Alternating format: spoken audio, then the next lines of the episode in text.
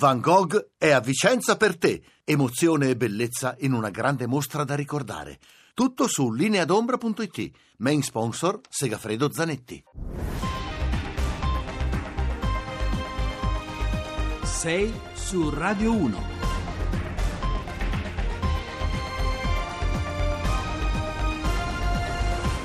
Buongiorno, sono le 8.33, eh, scusate, le 6, le 8.33, eh, 6 su Radio 1, ovviamente Carlo Cianetti in conduzione.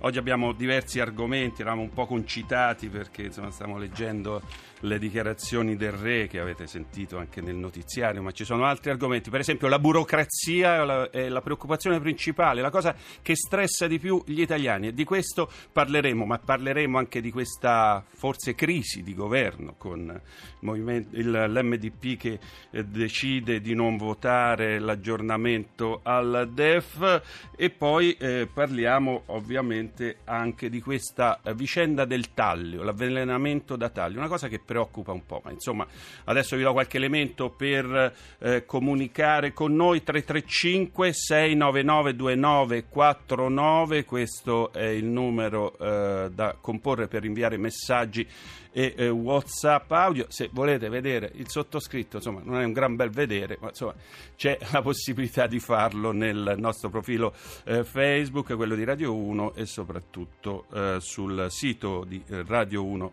eh, eh, Rai. E, insomma queste sono le cose principali. Andiamo a cominciare.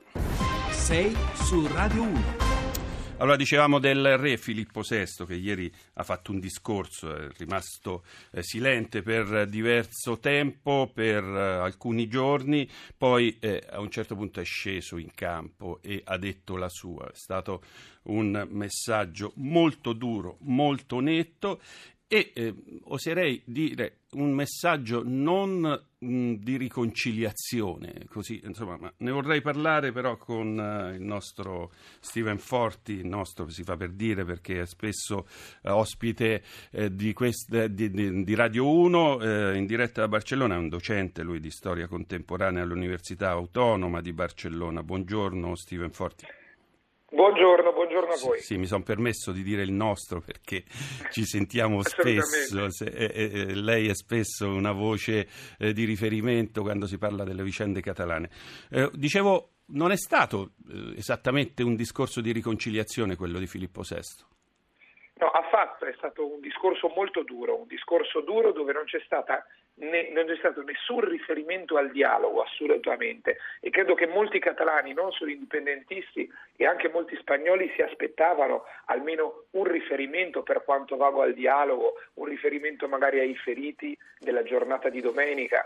E invece no, è stato un discorso molto duro, rispetto della Costituzione, qualunque cosa deve essere nell'ambito della, della Costituzione per la risoluzione del conflitto molto duro nei confronti del governo regionale catalano, un sostegno implicito all'azione del governo di Rajoy e qui io credo sia anche la questione chiave, una delle letture che si sta facendo del discorso del re è quello che apre la porta all'applicazione dell'articolo 155 esatto, della Costituzione. Spieghiamo, spieghiamo che cos'è, di che si tratta.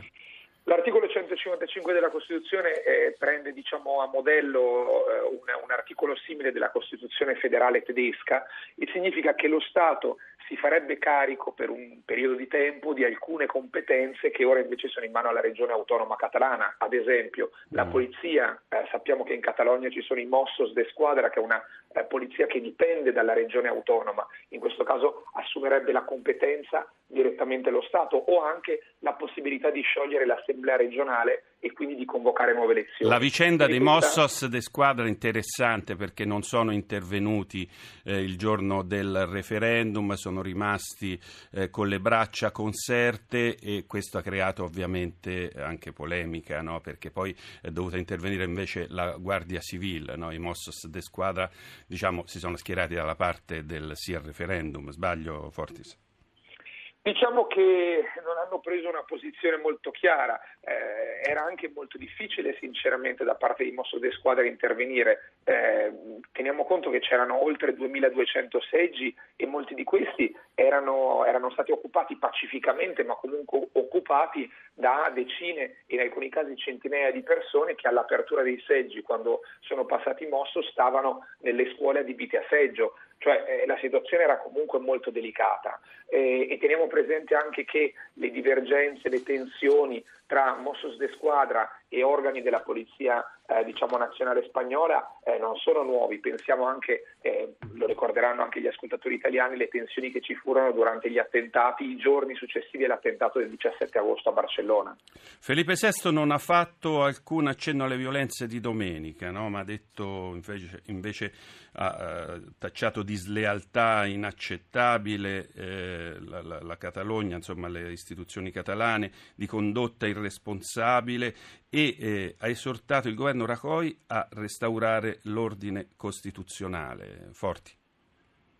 Sì, è, è quello che dicevamo prima. È l'articolo 155 è molto probabile. Vedremo anche cosa succederà nei prossimi giorni, perché adesso diciamo che la, la palla ritorna di nuovo al governo regionale catalano che dovrebbe riunirsi eh, nel Parlamento quest'oggi probabilmente Puigdemont lo ha dichiarato anche ieri alla BBC, eh, dichiarerà nel giro dei prossimi giorni o al massimo all'inizio della prossima settimana eh, probabilmente eh, unilateralmente l'indipendenza e quindi continueremo con questo eh, gioco dove il dialogo è mancato completamente e parliamo degli ultimi cinque anni, non solo degli ultimi giorni, continuerà questo gioco di azione e reazione.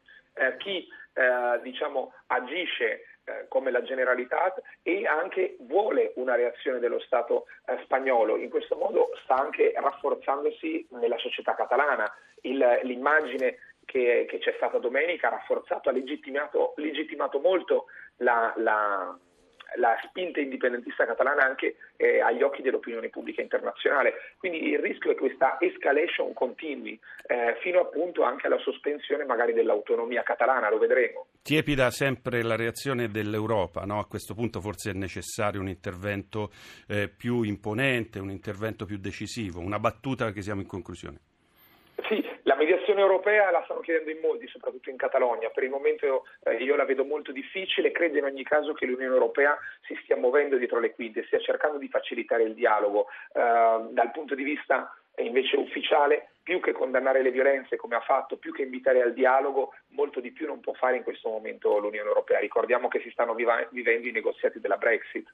Grazie a Steven Forti, docente di storia contemporanea all'Università Autonoma di Barcellona. Forse io ho detto Steven Fortis, prima chiedo scusa, insomma, Steven Forti. Io aspetto allora Fiorella Mannoia l'avete riconosciuta. Insomma, andiamo avanti. Avevo detto che avremmo parlato dell'avvelenamento da taglio, altri due ricoveri nella stessa fam- famiglia, eh, nell'ospedale anche il marito della donna eh, deceduta, un 64enne di Nova Milanese, una badante cinquantenne, sono stati ricoverati all'ospedale di Desio, sto leggendo un'ansa, per avvelenamento da taglio. Si tratta del marito di Patrizia del Zotto, 62enne deceduta, per avvelenamento dal medesimo metallo pesante ieri all'alba, poche ore prima prima del padre Giovanni Battista di 92 anni e l'altro ieri per la verità perché l'agenzia è di ieri sera. Allora noi abbiamo uh, con noi il professor, uh, chiedo scusa ma devo ritrovare uh, il professor Carlo Locatelli, tossicologo, direttore del Centro Nazionale di Informazione Tossicologica della Fondazione Maugeri di Pavia. Allora, eh, professor Locatelli, ci spieghi subito eh, che cos'è il taglio? Chiedo scusa. Mm. Allora, no, ah, ecco, mi dico, scusa, chiedo scusa, ma eh, qui mi hanno detto che in realtà abbiamo fatto un'inversione eh, di argomenti e quindi dovremmo eh, avere eh, ehm, la società Kien il eh, professor eh, Di Braccio, Massimo Di Braccio, che è direttore della società Kien, e parliamo a questo punto invece di burocrazia. Parliamo di burocrazia perché la società Kien ha fatto un'indagine molto interessante. Il titolo era Il peso della burocrazia nella vita degli italiani e ha chiesto a 2.000 italiani di, indi- di, indicare spontaneamente quali fossero le principali cause di stress o fatica. C'è stata una prima fase qualitativa, seguita poi da una eh, quantitativa su campione nazionale. Insomma, professore, buongiorno. Buongiorno, buongiorno a tutti. Allora, abbiamo avuto un momento di defaglianza, insomma, ci stiamo riprendendo. Beh, è comprensibile.